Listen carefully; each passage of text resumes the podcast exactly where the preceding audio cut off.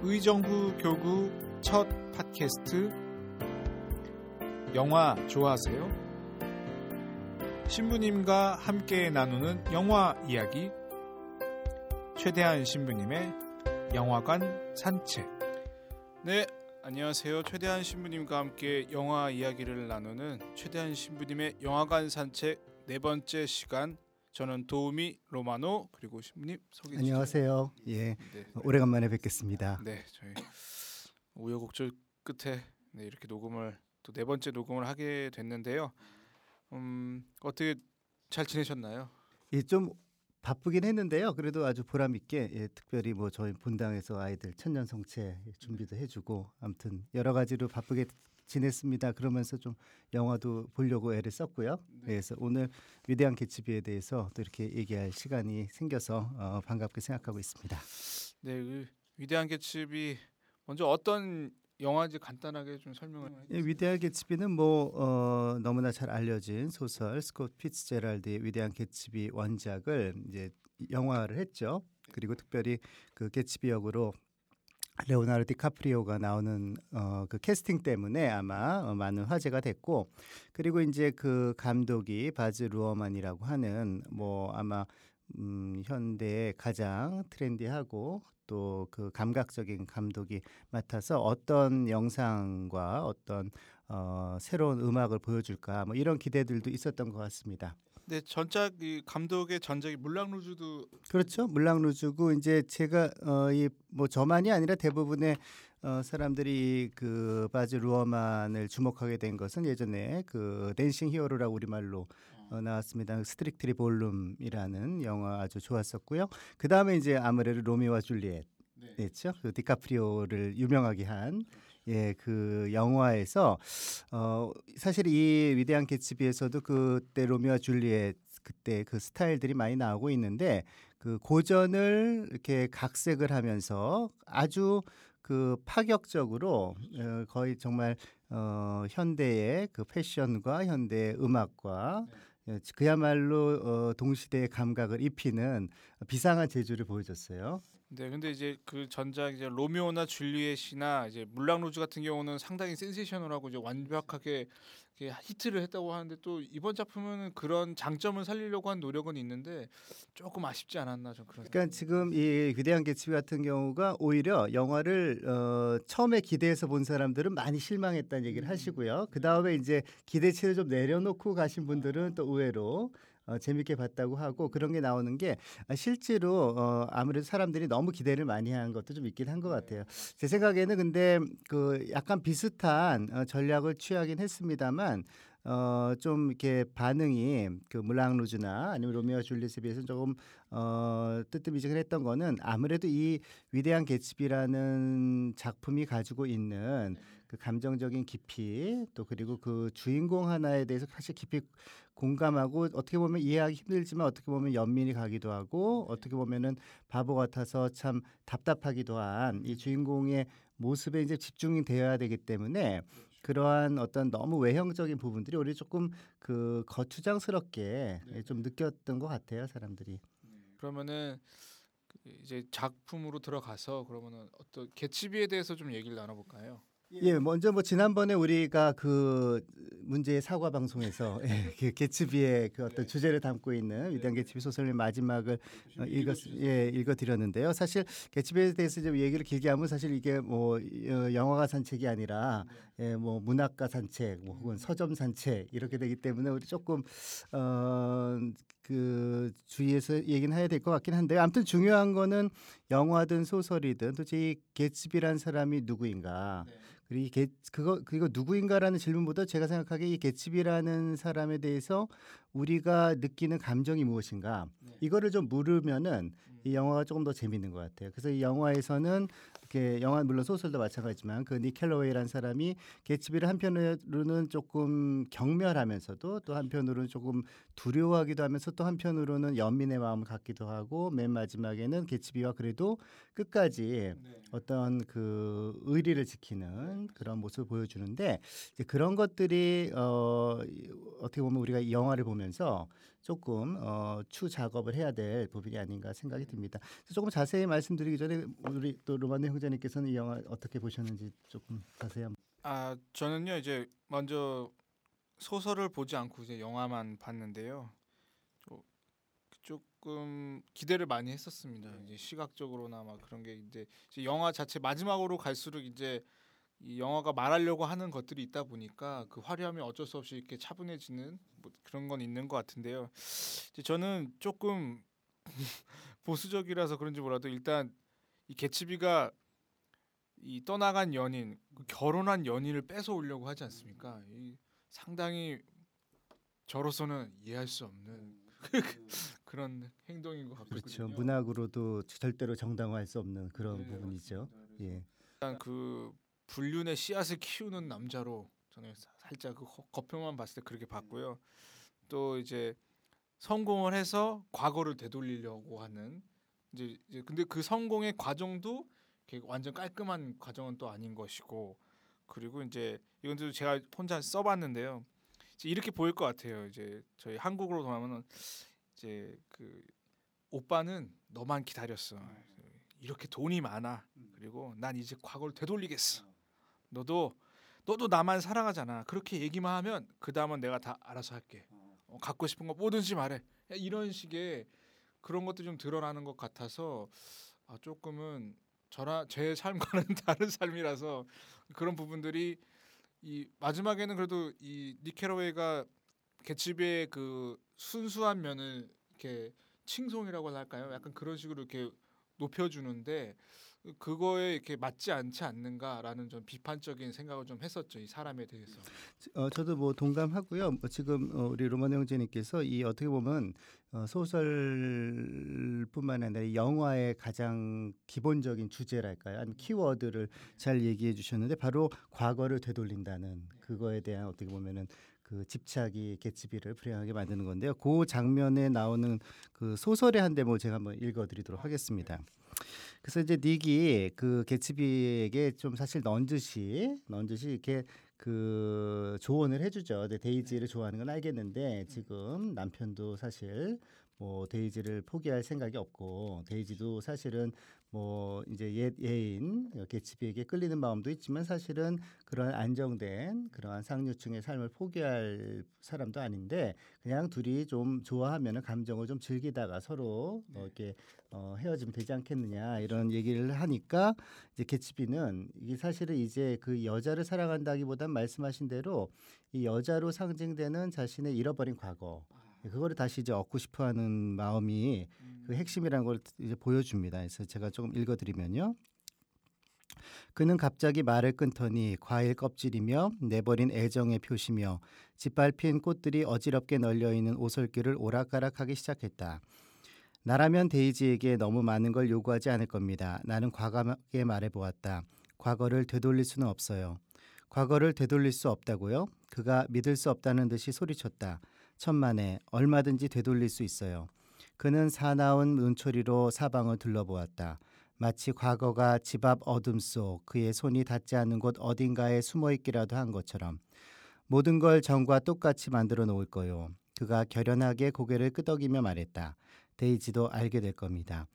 그는 자신의 과거에 대해 많은 이야기를 했다. 짐작건대 그는 데이지를 사랑하게 만든 무언가를 아마도 그 자신의 어떤 관념 같은 것을 되찾고 싶었던 것 같다. 그 후 그의 삶은 혼란스럽고 무질서해졌지만 일단 출발점으로 돌아가서 모든 것을 천천히 되짚어 볼 수만 있다면 그것이 무엇인지 찾아낼 수 있을 것이다. 이게 이 개츠비를 어떻게 보면 추동하는 이 죄송합니다. 그 우리가 관찰하는 사람의 입장에서 보기에는 납득하기 어려운 어떻게 보면 광적이라고 할 수 있는 거죠. 개츠비의 그 행동을 그 어떻게 보면은 이끌어가는 동기라고 하겠는데 바로 이러한 욕망을 이해하는 거 그게 이제 그 스콧 필스제랄드가 정말 천재적으로 예, 그거를 잡아낸 것 같고요. 그래서 영화에서도 이제 그 감정 이 개츠비가 어떻게 보면 집착하고 있는 이 생각을 중심으로 어떻게 보면 우리가 개츠비를 말씀하신 대로 미- 미워하기도 하고 이 사람을 위험하게 생각하기도 하지만 동시에 그것 때문에 이 사람을 연민을 갖게도 되고 한편으로는 거기에서 어, 표현하기 어려운 숭고함 같은 것까지 느끼는 거.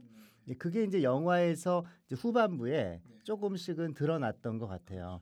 그래서 영화에 아까 말씀하신 대로 전반부 후반부가 굉장히 그 비균질적으로 느껴지는데 그 저도 뭐 영화를 자세하게 분석하면서 보지는 않았습니다만 어, 초반부에서 중반부까지는 아무튼 화려한 파티를 중심으로 해서 그 네. 바즈 루어만이 잘하는 그 장점이 그대로 살렸다면은 이 소설 자체가 또 그리고 영화의 주제 그 자체가 근데 그런 식으로 끝까지 유지할 수 없게끔 음. 되어 있는 거죠. 이 사람의 내면의 감정을 끌어내고 그 감정을 관객이 어떻게 보면은 맞닥뜨려서 그 관객으로 하여금 자기 나름대로의 느낌을 네. 그 갖도록 이제 요구를 해야만 되는 그런 영화니까요. 그래서 제가 보기엔 필연적으로 이 영화가 가지고 있는 그러한 어떻게 보면은 좀 그 비균질적인 그런 구성은 나올 수밖에 없었다 예, 생각이 듭니다. 좀 앞으로 돌아가서 먼저 그 조금 저 초반부에 대해서 좀 생각을 해보면은 이제 바즈 루어만이 나름대로 야심적인 시도를 한 것 같아요. 제가 뭐 그냥 차후에 여기저기 언론에서 나온 걸 보니까 먼저 그 데이지나 이제 거기 나오는 그 파티에 나오는 마- 모든 사람들이 그 쓴 뭐 보석 이런 게 다 유명한 보석상 티파니에서 뭐 협찬을 했다고 그러고요. 옷도 뭐 프라다. 네, 그렇다고 그러고 또 음악도 어, 이색적으로 네. 어떤 그 스탠다드 재즈 그 당시 뭐 재즈가 워낙 유, 그 성했을 때니까 그냥 갖다 써도 될 것 같은데요. 예를 들면 우디 알렌이 그 당시 영화를 만들 때 쓰는 것처럼. 그런데 그거를 어, 유명한 어, 힙합 뮤지션 제이지에게. 맡겨서 제이지가 비욘세 남편 맞습니다. 맞죠? 예. 네.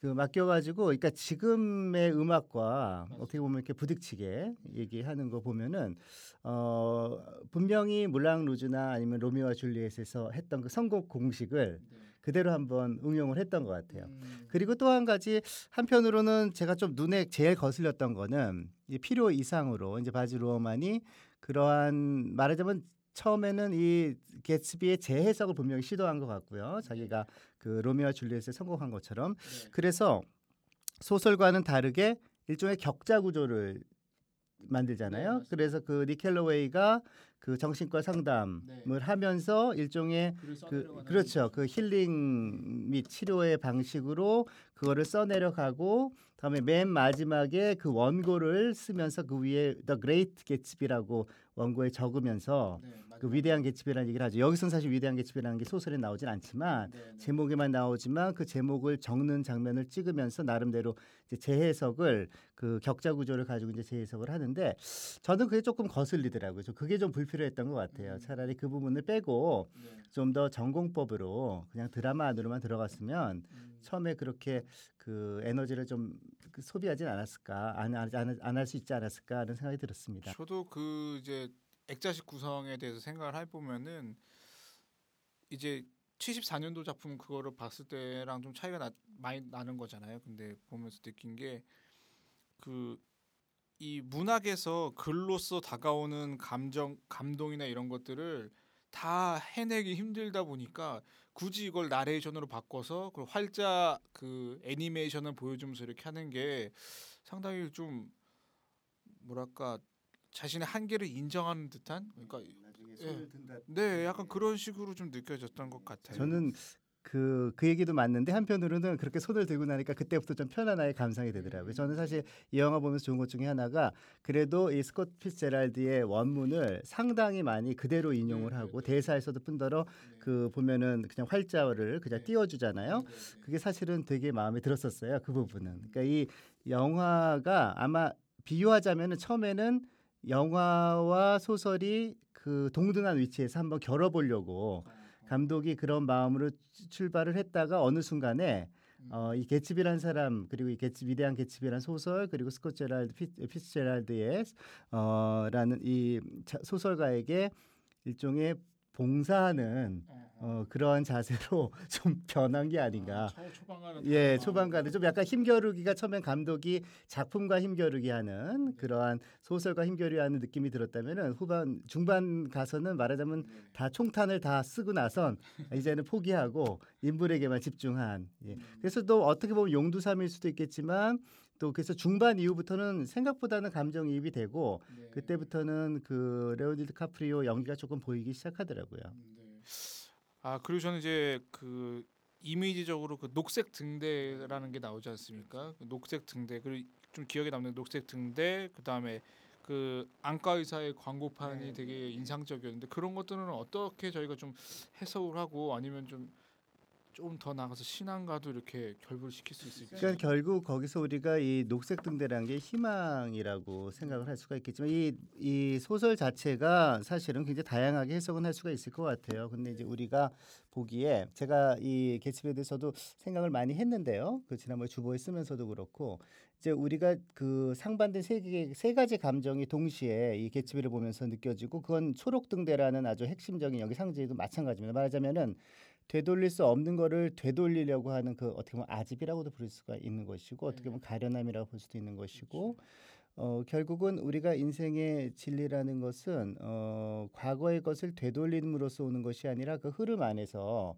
현재에 주어진 삶 안에서 주어지는 소중한 것들을 발견하는 거 네. 그게 사실 행복의 길인 것이죠. 그러니까 개츠비는 마치 안나 카레리나에서 우리가 안나 카레리나 소설에 나오는 사람들을 이렇게 가만 보면은 어 거기도 어, 훌륭한 모범이 되는 사람이 있지만 대부분이 그렇게 살면 안 되는 삶인 것이죠. 그 안나 카레리나 마찬가지고 또 안나 카레리나의 남편도 마찬가지고 어 그런데 이 그 위대한 문학들이라는 것이 사실 특징이 그렇게 그 잘못 사는 모습을 보여주는데 그걸 통해서 우리에게 이중적으로 교훈을 준다고 볼 수 있겠는데 첫 번째로 이렇게 살면 안 되겠다. 우리가 흔히 음, 반면교사라고 하는 거. 그렇죠. 또한 착하게 살아야 가지는 예. 또 한 가지는 그럼에도 불구하고 아 이것이 쉽사리 남의 인생을 그렇게 단언할 수는 없다는 거를 또 느껴줍니다. 그게 이제 그냥 단순히 도덕적인 설교와 다른 거라고 할 수가 네. 있겠는데요.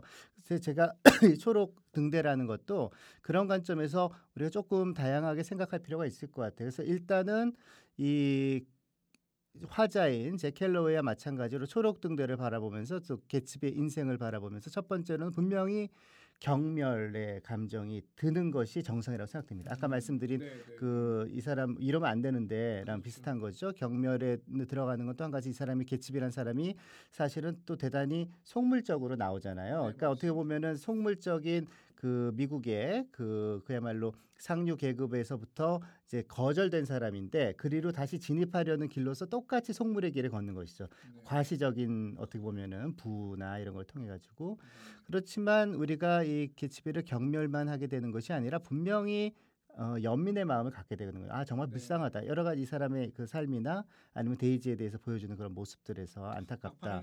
그렇죠. 것보다는 약간 순수의 모습을 그렇죠.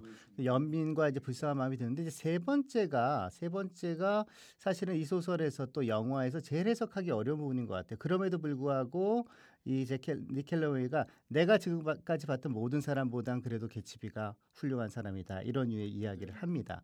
그거는 물론 그 문자 그대로 받아들이긴 어렵지만 네. 결국은 이렇게 생각할 수 있을 것 같은데요.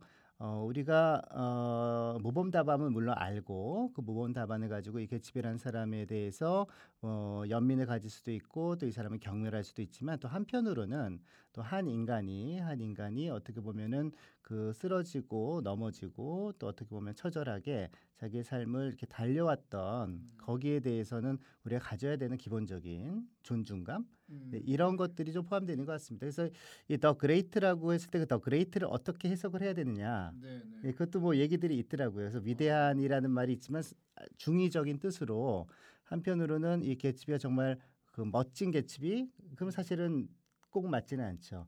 또 한편으로는 그래 너 잘났다 개츠비 뭐 음. 어떤 사람이 이렇게 해석하자고 얘기도 하기도 아. 하고 예, 뭐 잘났어요 개츠비 뭐 이렇게 얘기도 하고 음. 그렇지만 또 한편으로는 그걸 모든 걸 다 포함해서 우리가 한마디로 그 평가하기 어려운 한 인간의 삶. 아무튼 지금 이 개츠비라는 영화든 소설이든 네. 그 한 인간이 가지고 있는 굉장히 다양한 모습들이 우리에게 이렇게 압도적으로 다가오고 있는데 그걸 보면서 일단은 아 한 사람의 삶이라는 것이 어, 어쨌든 그런 무게를 가지고 있구나. 음. 그런 면에서 The Great란 뜻을 우리가 또 이해할 수 있지 않을까 생각이 듭니다. 그러면 보면은 초록 등대라는 건 얼마나 유치한 상징이에요, 사실 초록 등대. 예, 그러니까 이루 말할 수 없이 촌스러운 상징인데 그러한 촌스러움이란 게 사실 개츠비의 수준이죠. 여기 보면은 개츠비는 제대로 사실 교육도 받은 것도 아니고 어떻게 보면은 자수성가와 성공에만 목맨 사람인데 그런 사람이 가지고 있는 마음에 품었던 어떻게 보면은 어, 그런 촌스러운 상징 그리고 사실은 아주 지혜롭고 아름다운 여인이 아니라 속물적인 여인이고 굉장히 이기적인 여인이었던 데이, 네. 데이지라는 그 상징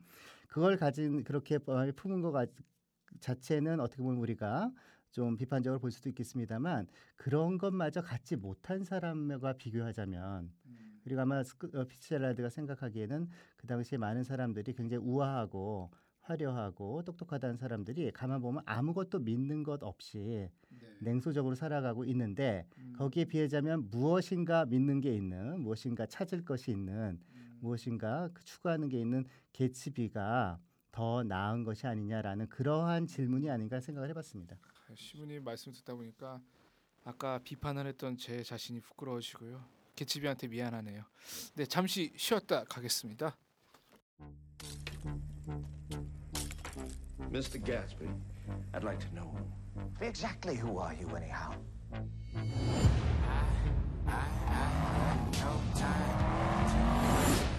Can't you see who this guy is? With his house, his parties, his fancy clothes.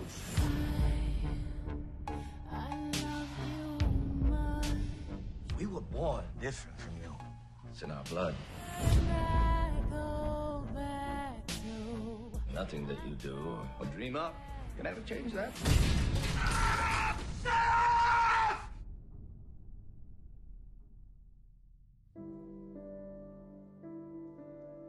Gatsby.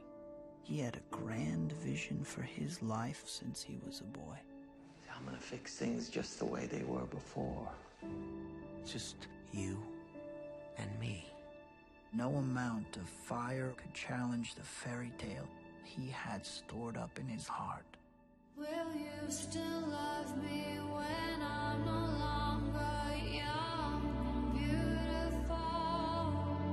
Is all this made entirely from your own imagination? When I got nothing, But I had the uneasy feeling that he was guarding secrets. you will. I wish I'd done everything on earth with you.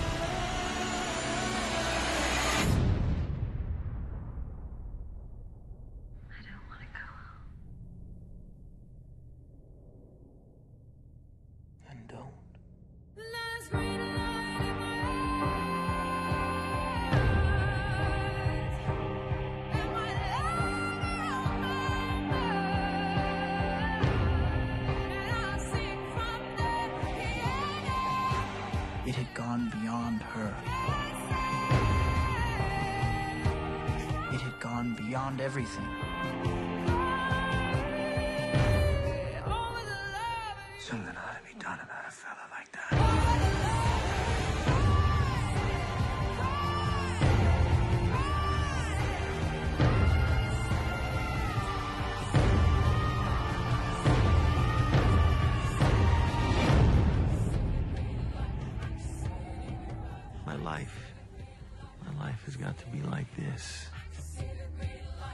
Keep going on.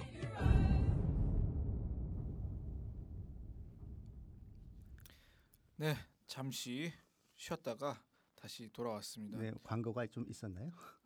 모르겠어요. 네, 예, 아까 얘기하다가 이제 그 닥터 에클럽 네. 어, 거기 보면은 이 영화를 보는 사람은 누구나 다 인상적으로 그 광고판에 네, 나와 있는. 눈이 나타났는데요. 그거는 제가 보기에는 조금 더 심층적으로 해석할 필요가 있는 대목인 것 같아요. 저도 이 위대한 개츠비를 예전에 어렸을 때 좀 읽고 어렸을 때 그 로버트 레드포드 나온 옛날 영화 네. 보면서 조금 읽다가 사실은 20대 때는 지루해서 이 소설을 덮었습니다. 네, 예, 그 지루할 수밖에 없죠.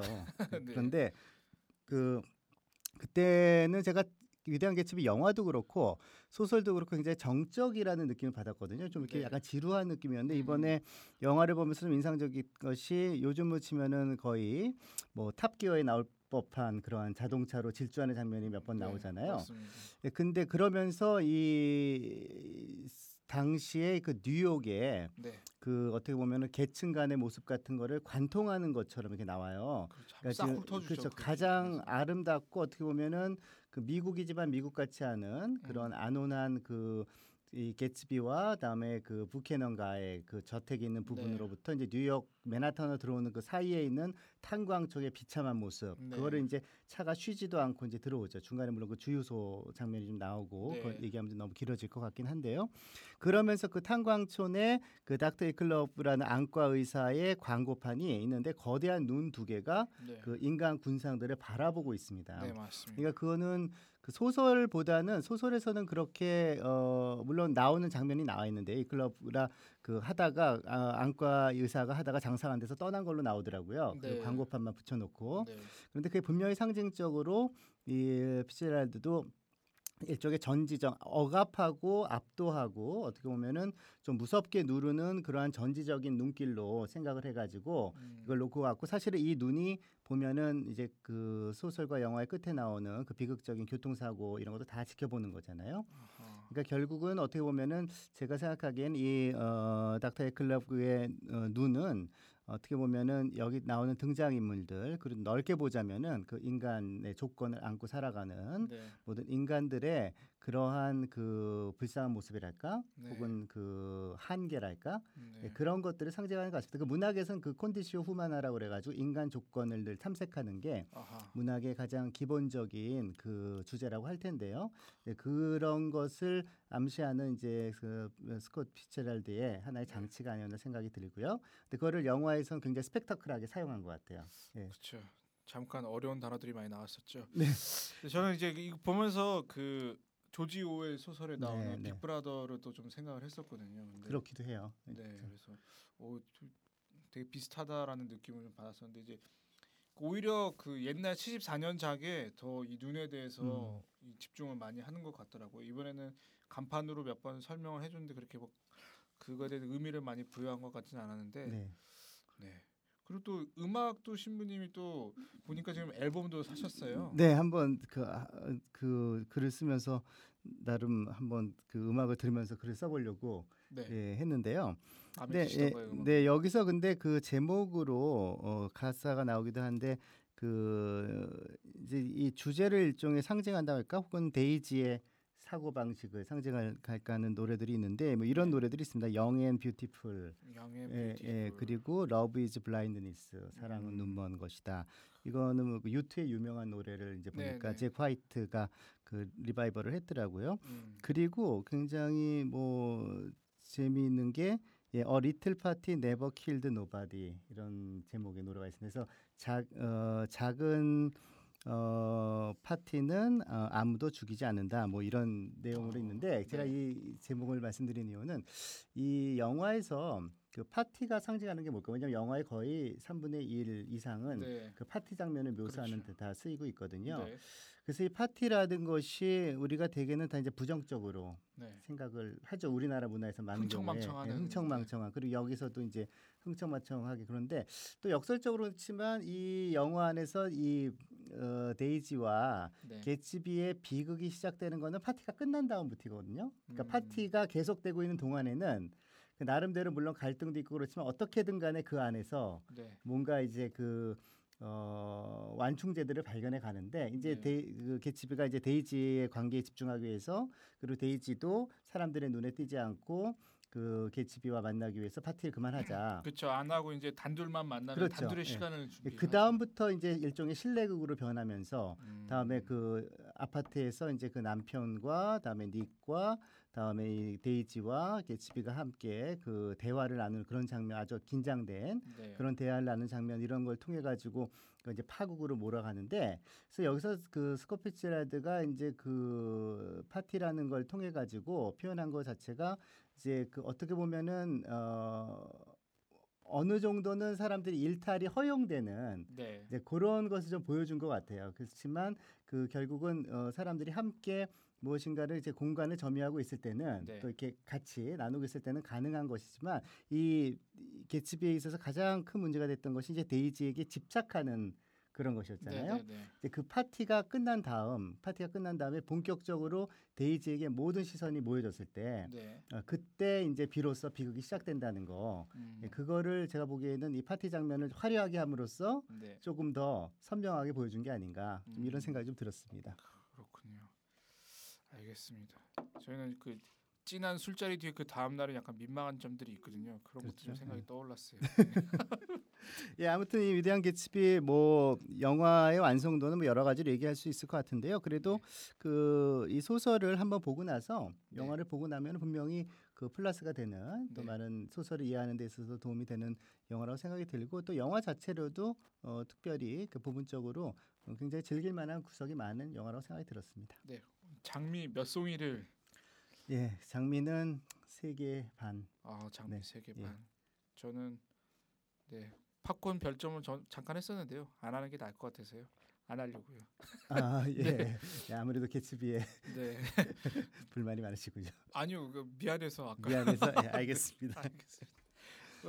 다음 시간에 어떤 예, 다음 시간에는 어 이거 사실 뭐 제가 뭐 다루기는 조금 애매한 생각이 들긴 했습니다. 그래도 옛날 추억을 네. 생각하면서 어 Before 시리즈의 어, 세 번째 작품 Before Midnight 네. 예, 하면 어, 같이 한번 얘기해 보도록 하겠습니다. 아, 그럼 다음 시간에는 Before Midnight으로 돌아오도록 하겠습니다. 감사합니다, 신부님. 네, 감사합니다.